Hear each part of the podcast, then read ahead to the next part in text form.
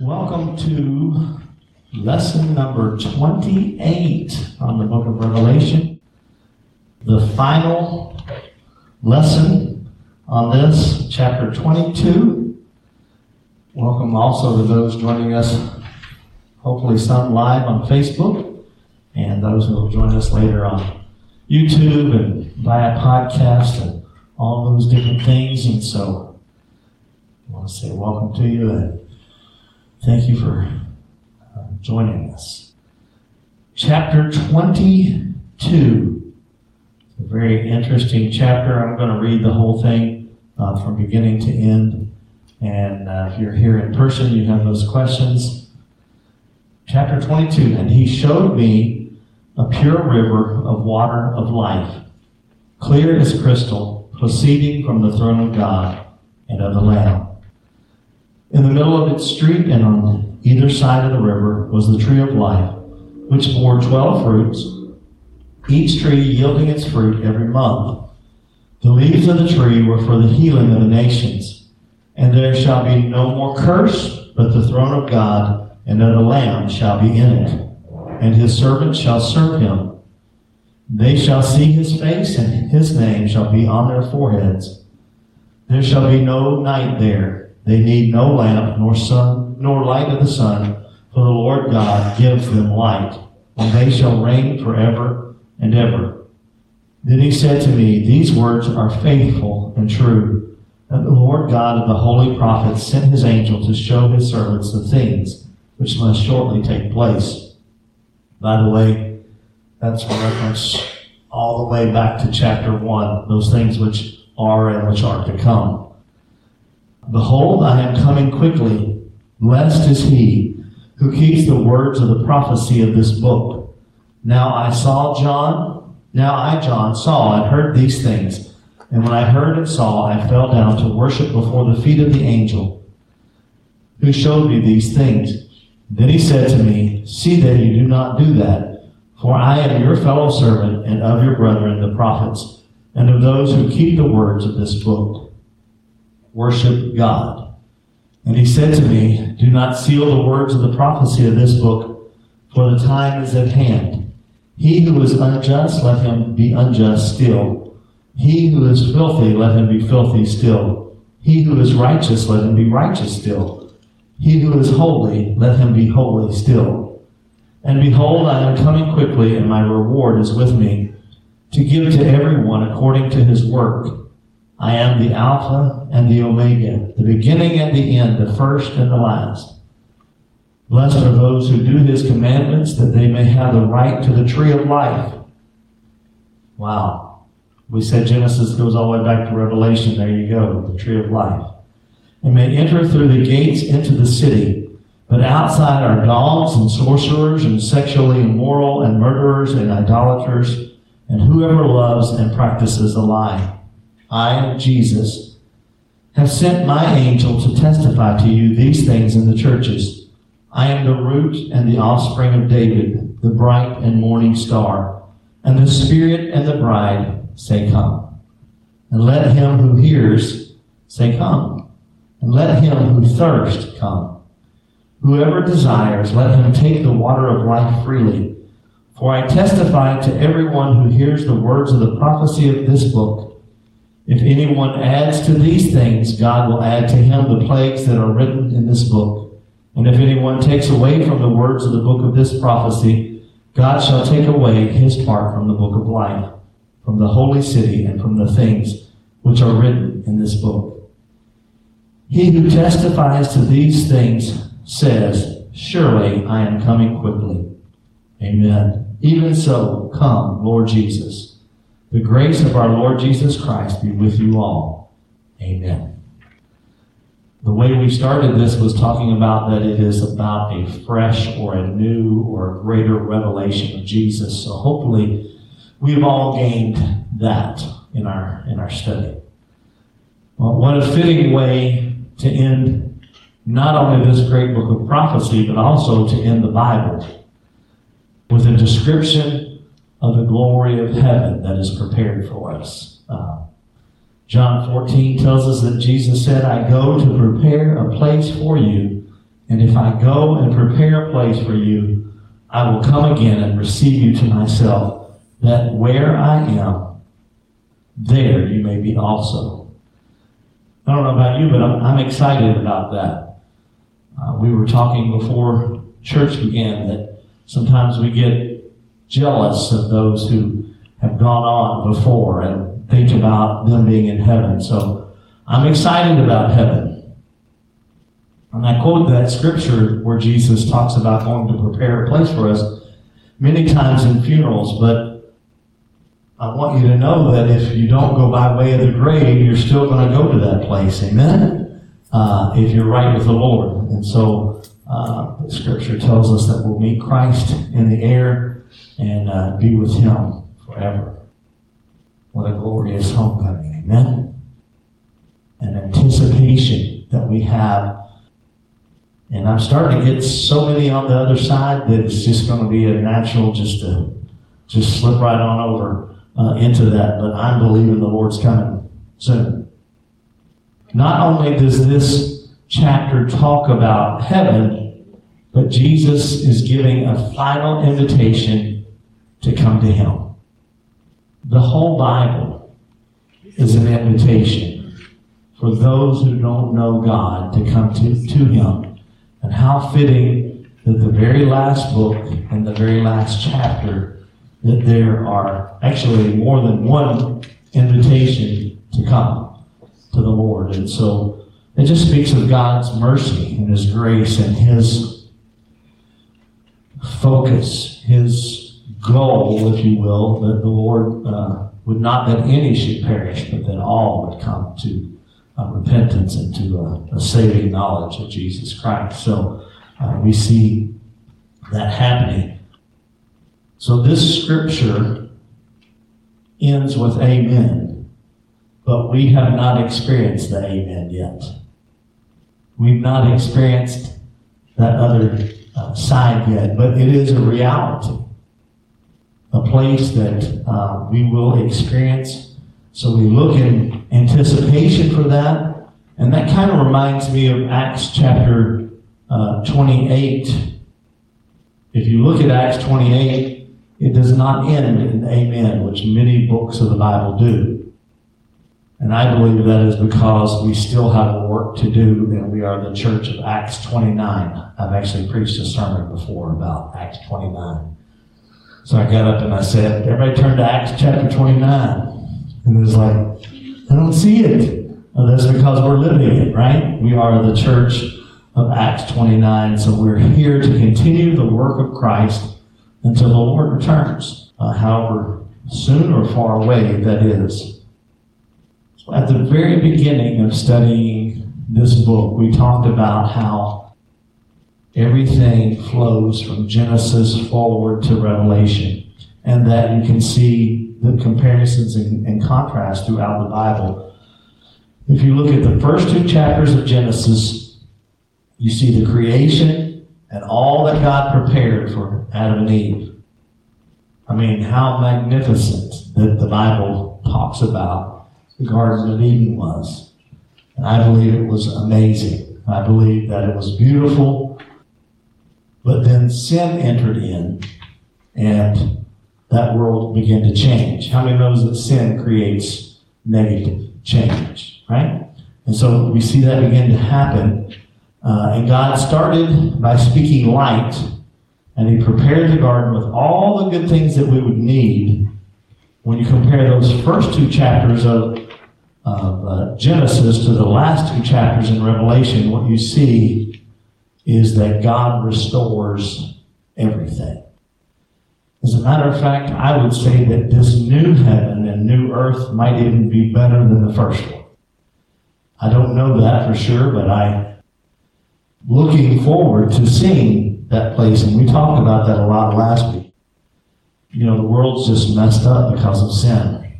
Amen. We see it all the time. We see uh, you know, even the scientists are telling us that the world is having issues, that, that you know, that it's fighting against us. Well, that's the curse, right, that we experienced in Genesis chapter 2, uh, is the is the description. I think maybe three. Anyway, so that's the curse of sin.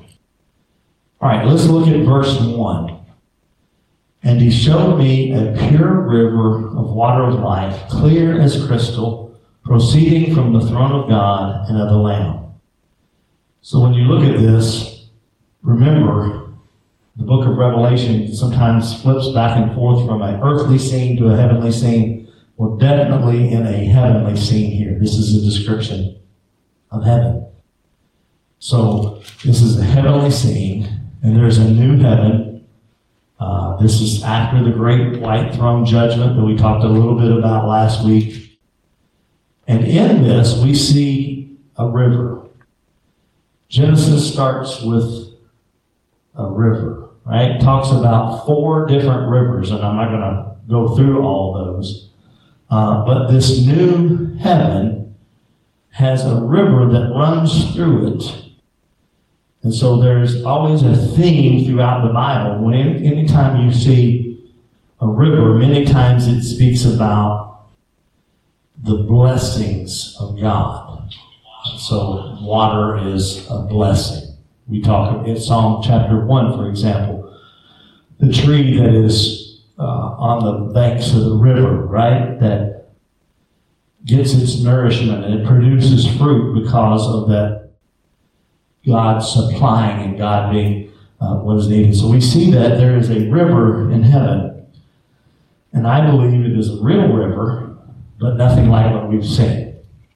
Uh, so it's a river. It could be symbolic in speaking of the river because it's got pure water, which speaks of eternal life.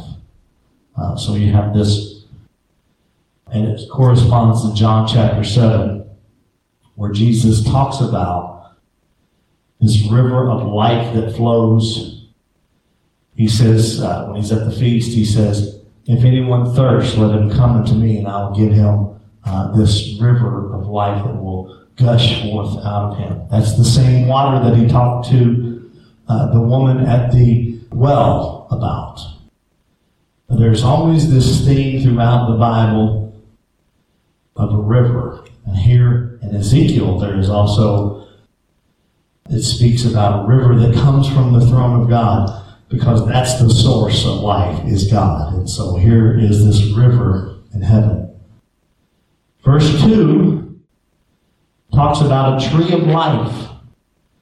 And I think this is the exact same tree that was in the Garden of Eden.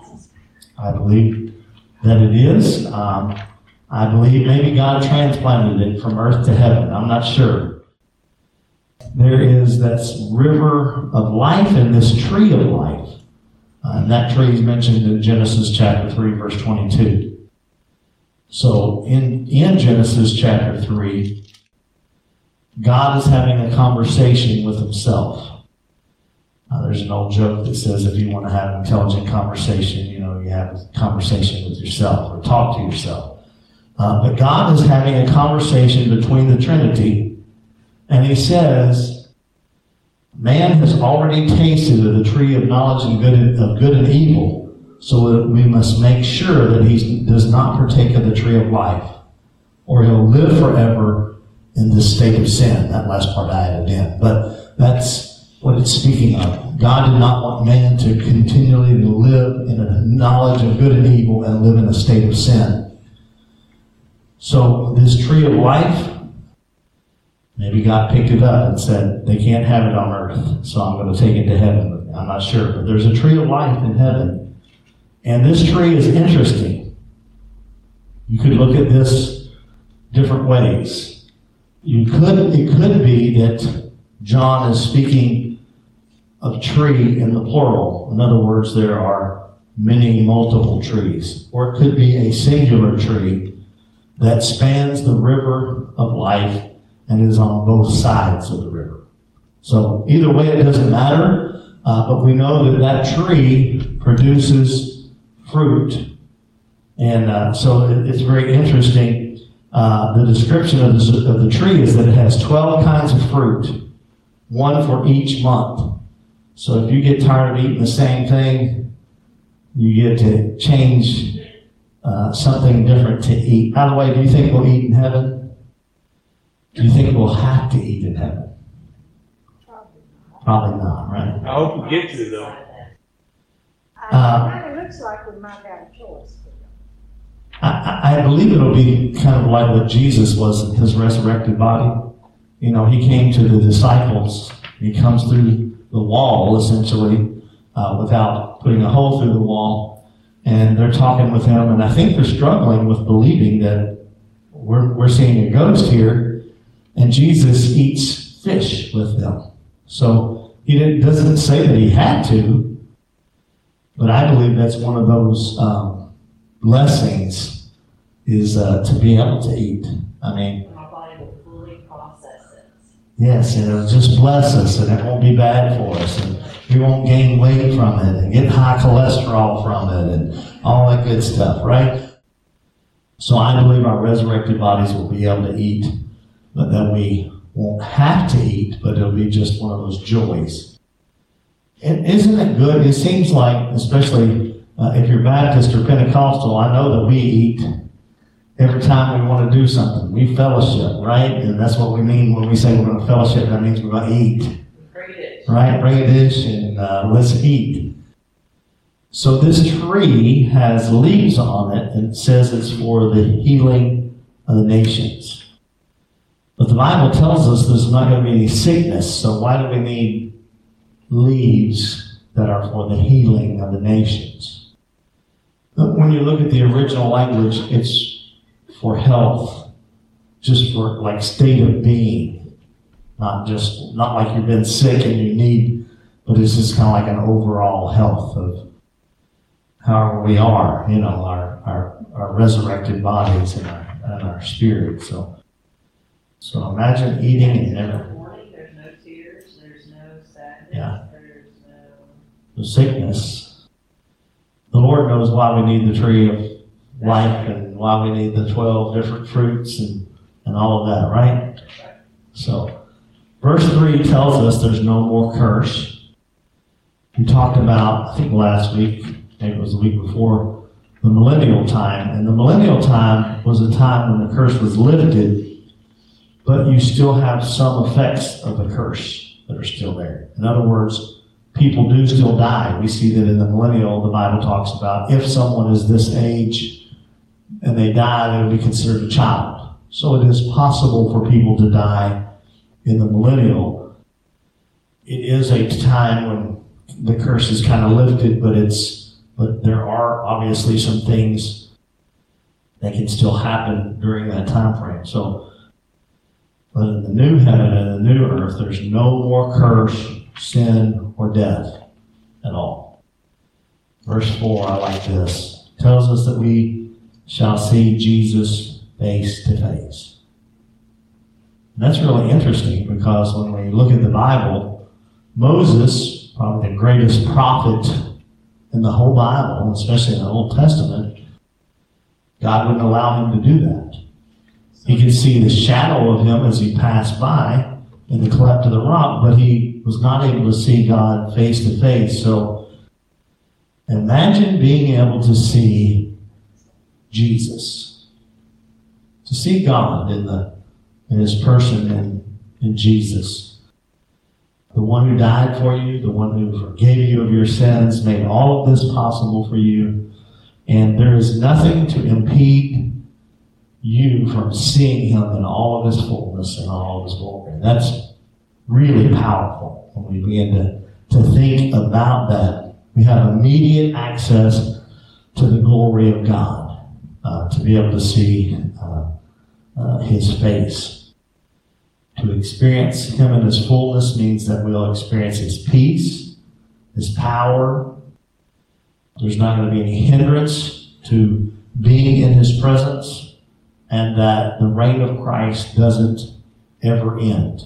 In the millennium, it ends for just a little bit, right? Whenever uh, it doesn't end, God's always in charge. But there is a release of Satan to come back for a short time, and so, uh, but in heaven, that never happens, right? So the Lord is always in charge uh, in the new heaven and the new earth. Heaven is a perfect place, and everything that happens in heaven is perfect. So when you look at verse 3 and 4 together, and this is question number two, by the way, there are so many things there that are perfect. Uh, it's a perfect place. So there's no curse, which means there's perfect restoration. So everything that God started and planned to do is going to be restored. So there's perfect restoration, perfect restoration of this relationship between man and God. What, do you, what were you asking, Carol? Does that mean he created this earth? Does that mean he's gonna restore it? You have a new heaven and a new earth. It's brand new. It's going to be, that's, that's the restoration process of his plan. I'm not saying he's taking the old earth and reconstituting it. And, uh, how many of y'all take, uh, how many of you take leftover macaroni and cheese that you put in the refrigerator and stick it in a microwave and add a little bit of milk and salt and butter to it to, to make it kind of like it what it used to be, right? That's not what God is doing with the new heaven and new earth. It is new, right? In all of its perfection. So it's been, his plan has been totally restored. And the relationship between God and man is brand new. It is like nothing had ever happened. I don't know how to say that other than that. Of course, you know, it was, it was mankind that caused the break in the relationship. So God restores that. And you, as you see, and we talked about this earlier, throughout the Bible, it is God who is pursuing us. And so uh, that is perfect restoration. But what you also see is the throne. Well, what does the throne represent? Who sits on the throne? Majesty. Majesty, but ruling and reigning and in charge and in control and The king. the king, right? Uh, so the throne is all about that. So it is his perfect administration. Nothing else is competing with God. Satan has been dealt with. Those who are uh, who have resisted God and God's plan, they have been dealt with, and there is a perfect administration in heaven. Wow, wouldn't it be nice to see that on earth? Uh, so there's perfect administration. Jesus is in charge. And it tells us here that we are his servants. Now, we also know that we're his children. So when it says that we are his servants, it's not like God is beating us to get us to obey him and to serve him, but this is a love service because we love God. We are serving Him. Uh, so when you look at that, that is perfect subordination. There is a peace about being subordinate to God. It really is. I'm going to work for the Lord, and whatever He allows, He allows, and whatever He says no to, He says no to, and there's a perfect subordination. I'm in submission to God, and what He does with me, He does with me. So there's perfect subordination there, perfect transformation. We're changed in His glory. That's what the Bible tells us. So let me catch you up. Perfect restoration, perfect administration, perfect transformation, and subordination. and subordination. Uh, then there's a few more. We got at least two more. We are transformed by being in His glory. That's perfect transformation. Perfect subordination is that we are His servants. Perfect identification. What does this tell us God does? He puts His name in our forehead. Right? So we are perfectly identified. We are God's. And He's ours. We're with Him. So we are, there's perfect identification here. Uh, and then there's no need for light because God is the light. So that's perfect illumination. This is all characteristics of heaven and, the, and, and us being there. We're perfectly restored. There's a perfect administration heaven, perfect transformation, perfect subordination, perfect identification, perfect illumination. All of those things. What am I saying? Heaven's totally perfect. There is nothing lacking. And we're not even gonna mess it up. And we won't be messing it up. That's right, because He's made uh, us. he's, he has made us. Skip on down to about verse 7. Behold, I am coming quickly. Blessed is he who keeps the words of the prophecy of this book. I find it very ironic that it is this book that is probably the most neglected of all the books in the Bible. Either because people are afraid to read it, fear they won't understand it, or whatever reason it might be. Uh, so it's ironic that it seems to get neglected, but yet it is the book that we've been talking about that has a special blessing in it. Uh, and people fail to read it, don't hear it. And honestly, I don't preach that much from it either.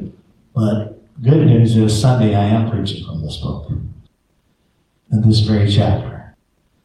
Let me ask you a question. This says, Behold, I am coming quickly. It's been over 2,000 years since Jesus ascended to heaven. So, how is that quickly? And is that what this means? His timing? Our timing different? Here's his one day. Um, Well, I think it means when it starts, it'll be rapid too. also, it has to do, what I think most of all it has to do is we read it incorrectly.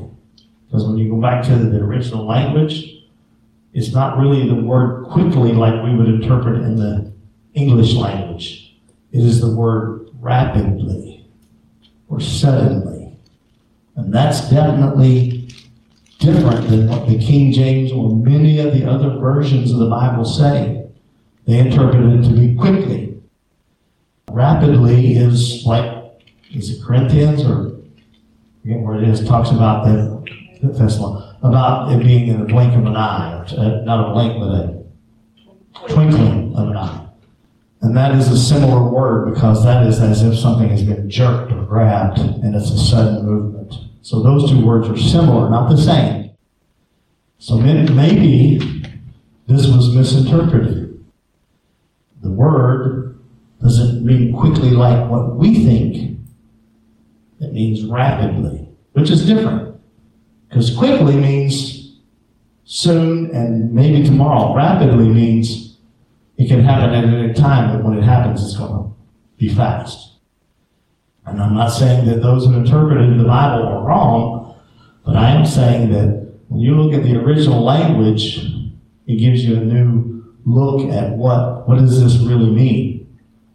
Because I, I definitely will tell you that, and there is something to his, you know, thousand days is a day and all of that. But it will happen quickly whenever the Lord comes. The Bible tells us, you know, there's going to be two in the field and then suddenly one, and there's going to be, you know, all these things that happen. So it will be a rapid thing that happens, and it will be sudden kind of thing that happens. Verse 11. This is a difficult scripture. I think I understand it. Let me just say that. Verse 11 says, He who is unjust, let him be unjust still. See, I think verse 11 ties with verse 7. He who is filthy, let him stay filthy. He who is righteous, let him be righteous still. He who is holy, let him be holy still. So, what is this saying?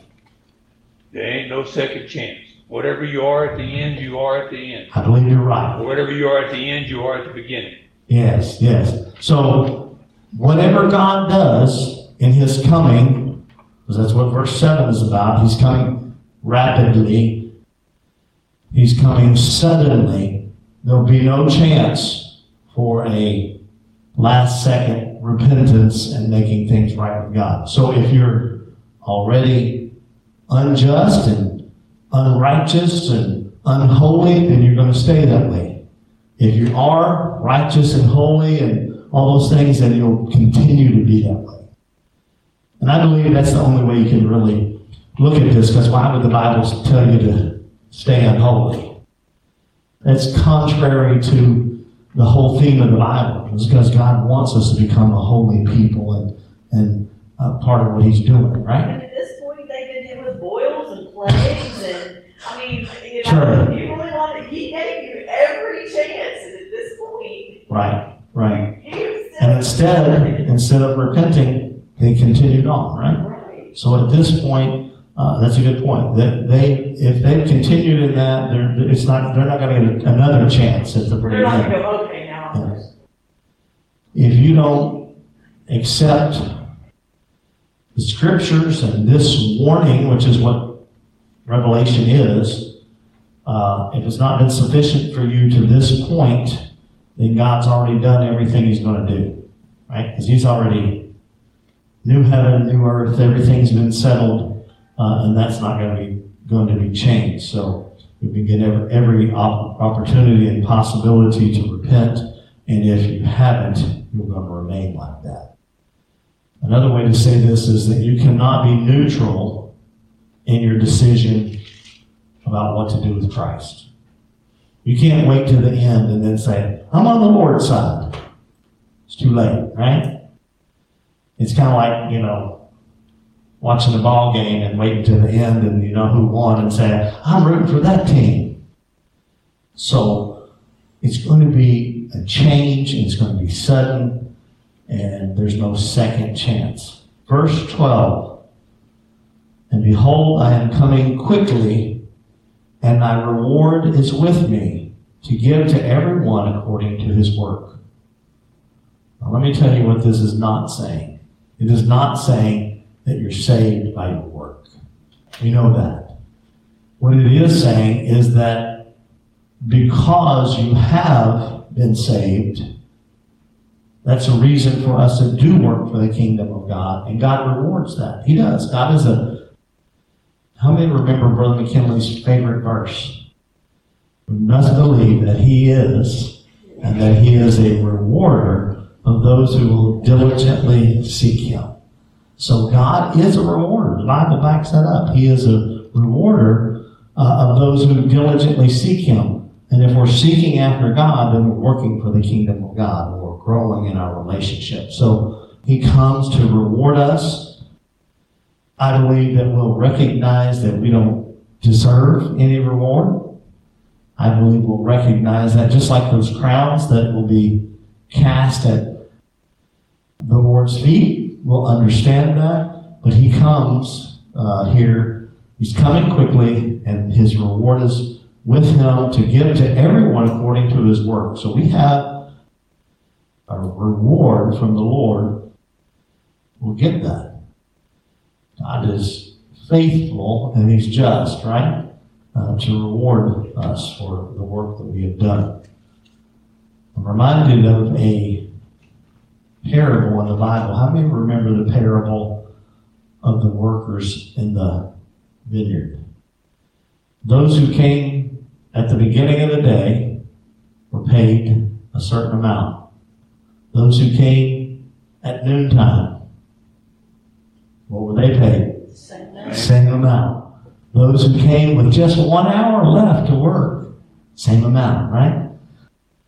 We all for sure will have that reward, heaven being our home, right? Uh, if we know Christ as our Savior. So, so that we know we have at least that reward. Amen. Verse 13 I am Alpha and Omega. It takes us again back to chapter 1. Uh, so, what does that mean for us? It means that if He's our Alpha and our Omega, He's our beginning and our end. He's the, another way to say it, the author and the finisher of our faith. So He's got it all under control. What God has planned will come forth. Philippians 1 6, He who has begun a good work in you doesn't say might perform it, but will perform it until the day of Christ, right? So God's, He has the final say. He has the first say and the final say, right? Of what happens with us. So He's our Alpha and our Omega. By the way, if you don't know, those are the Greek first and last letters of the Greek alphabet. Verse 15. For without our dogs, man, I feel sorry for you dog lovers. No dogs in heaven. Is that what that means? No. No dogs in heaven. This is uh, not a literal dog, but what that word means in the original is men of low character. So there's going to be no one of low or no people of low character in heaven.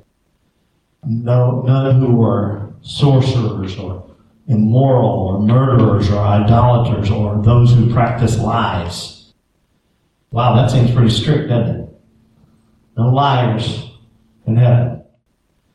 That, that, that seems strict, but why is that important? Don't want the same life here, we want a better one. Yeah. And the Bible tells us that who is the father of lies? Right? So, uh, if Satan is the father of lies, there'll be nothing like him in heaven. So, there won't be any liars or those who practice. Now, notice it says uh, those who practice lies.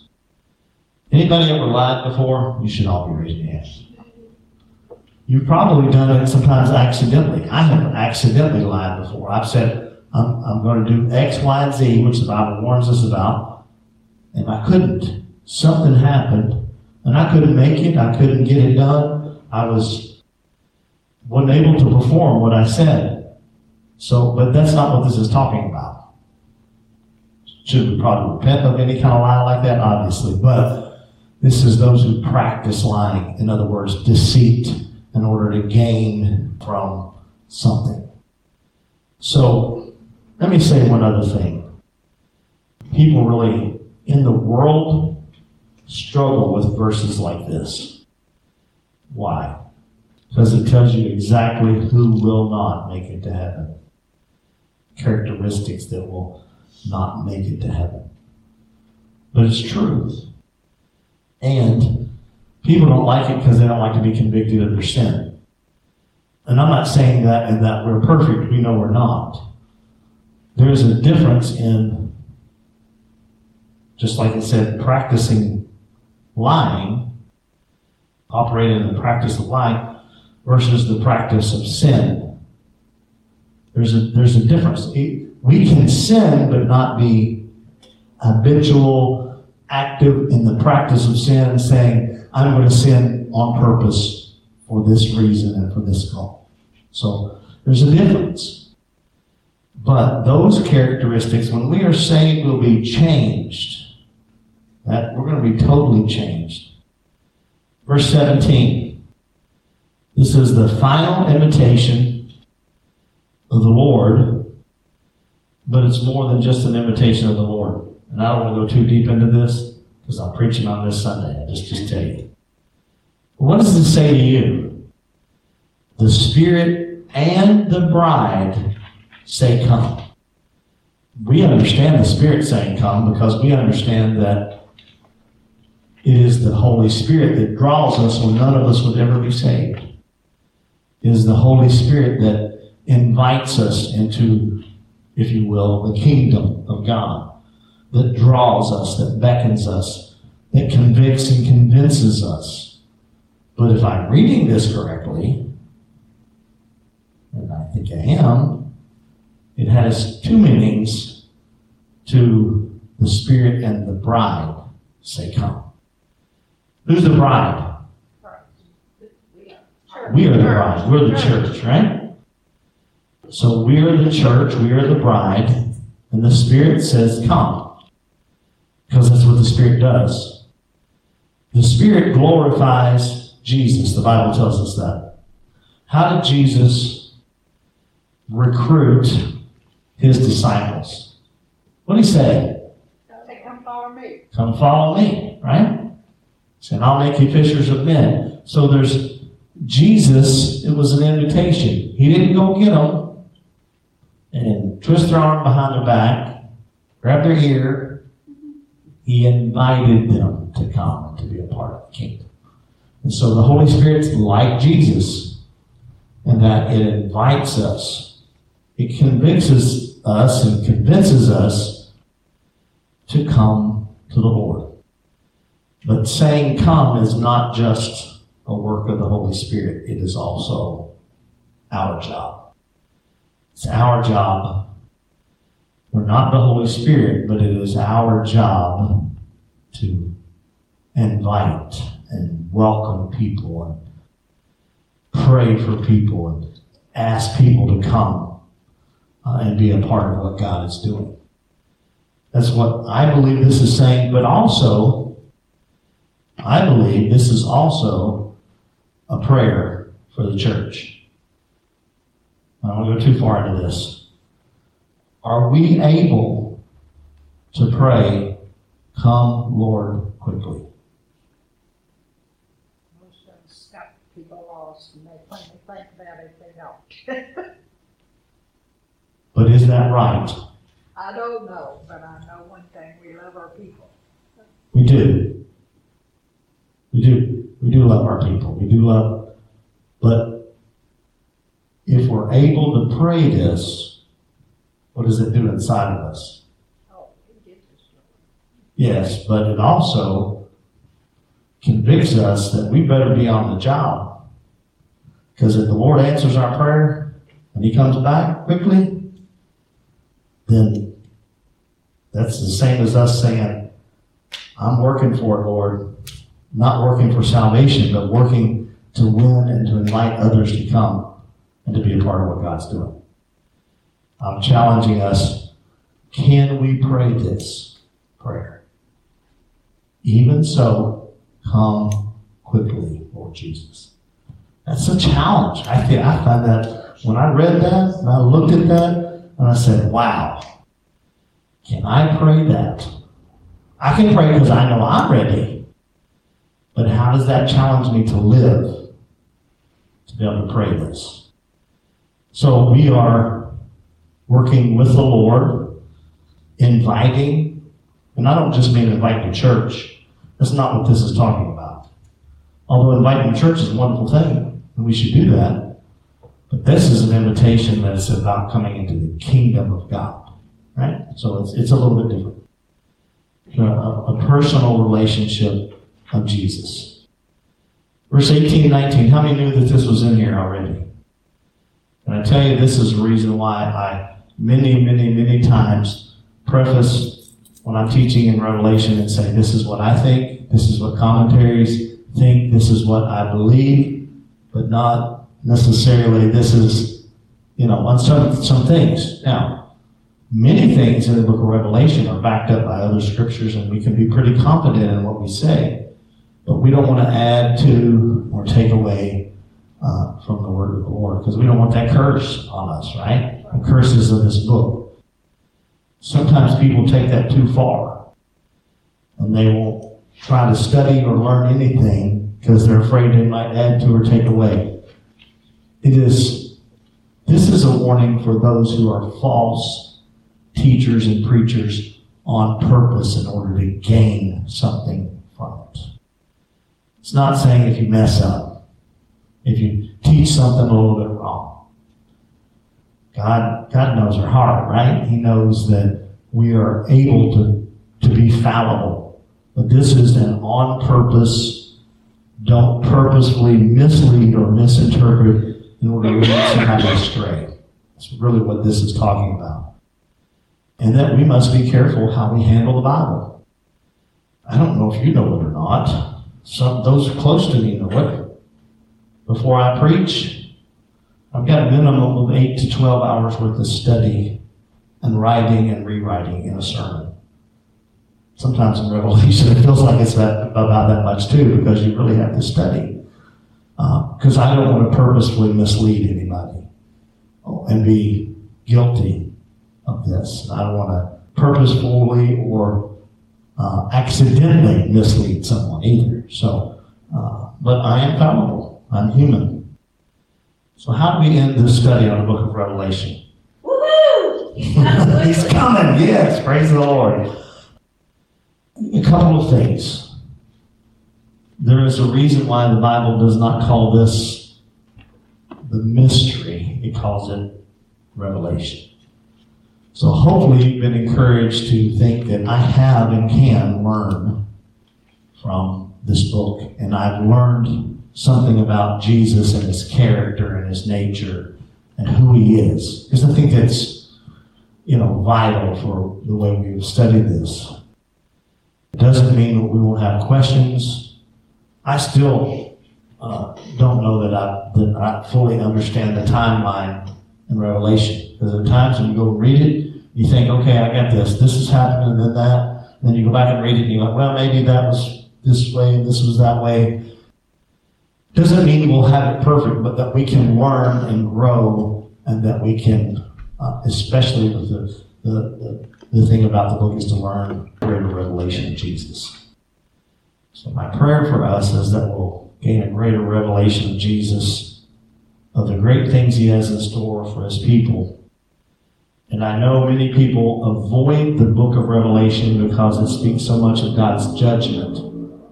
But if you read chapter 18, 19, 20, those you're also going to see the great things about heaven. So hopefully there's been some balance here. Yes, there's going to be great judgment upon the world.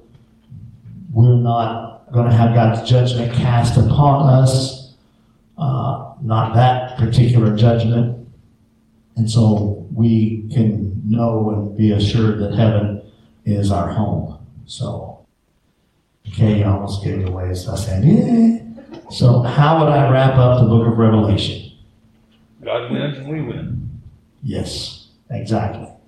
So, it gives us a sneak peek of the end times, and Jesus wins, and because he wins, we win. You don't get anything else out of the book of Revelation? If I was preaching, I'd say, look at your neighbor and say, we win. Right? Uh, Jesus wins, and we win. Uh, so that's the, the, the great thing about the book of Revelation. What are the leaves of the tree of life for? Healing of the nation. Healing of the nations. Describe the perfection of heaven. So just fill in the blank. Perfect restoration, perfect administration, perfect transformation, perfect subordination, perfect identification, perfect illumination. All those describe the perfection of heaven. Question three. According to verse 12, Jesus is bringing a what with him for us? A reward. And a horse. That's what Kay said. That's what Kay said, a horse. Um, she loves horses. She's ready to ride one with the, with the, with the saints. Question four. What does the word dog mean? Men of low character. People men of low character. That's correct. Who says come? Spirit and the bride. Right? Question number six. According to verses 18 and 19, we are not to add or take away from the book of this prophecy. And then we already answered number seven. In the end, Jesus wins and we win.